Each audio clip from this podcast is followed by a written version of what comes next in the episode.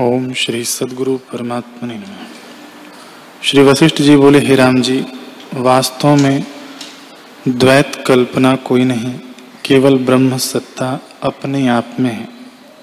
जो आत्म तत्व अनंत है, वही अज्ञान से अन्य की नहीं भासता है। जब जीव अनात्मा में आत्माभिमान करता है, तब परिचिन्न कल्पना होती है। और शरीर को अच्छेद रूप जान के कष्टवान होता है। परंतु आत्मपद में भेद भेद विकार कोई नहीं। क्योंकि वह तो नित्य, शुद्ध बोध और अविनाशी पुरुष है।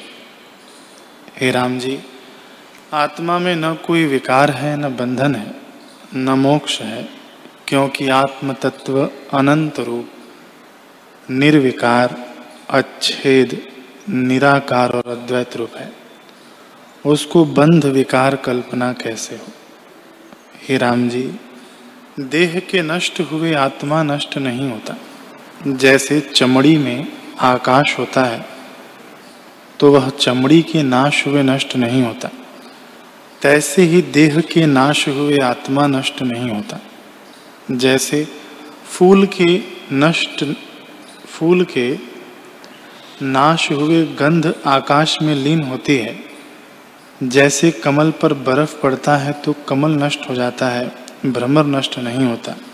और जैसे मेघ के नाश हुए, पवन का नाश नहीं होता, तैसे ही देह का नाश हुए, आत्मा का नाश नहीं होता।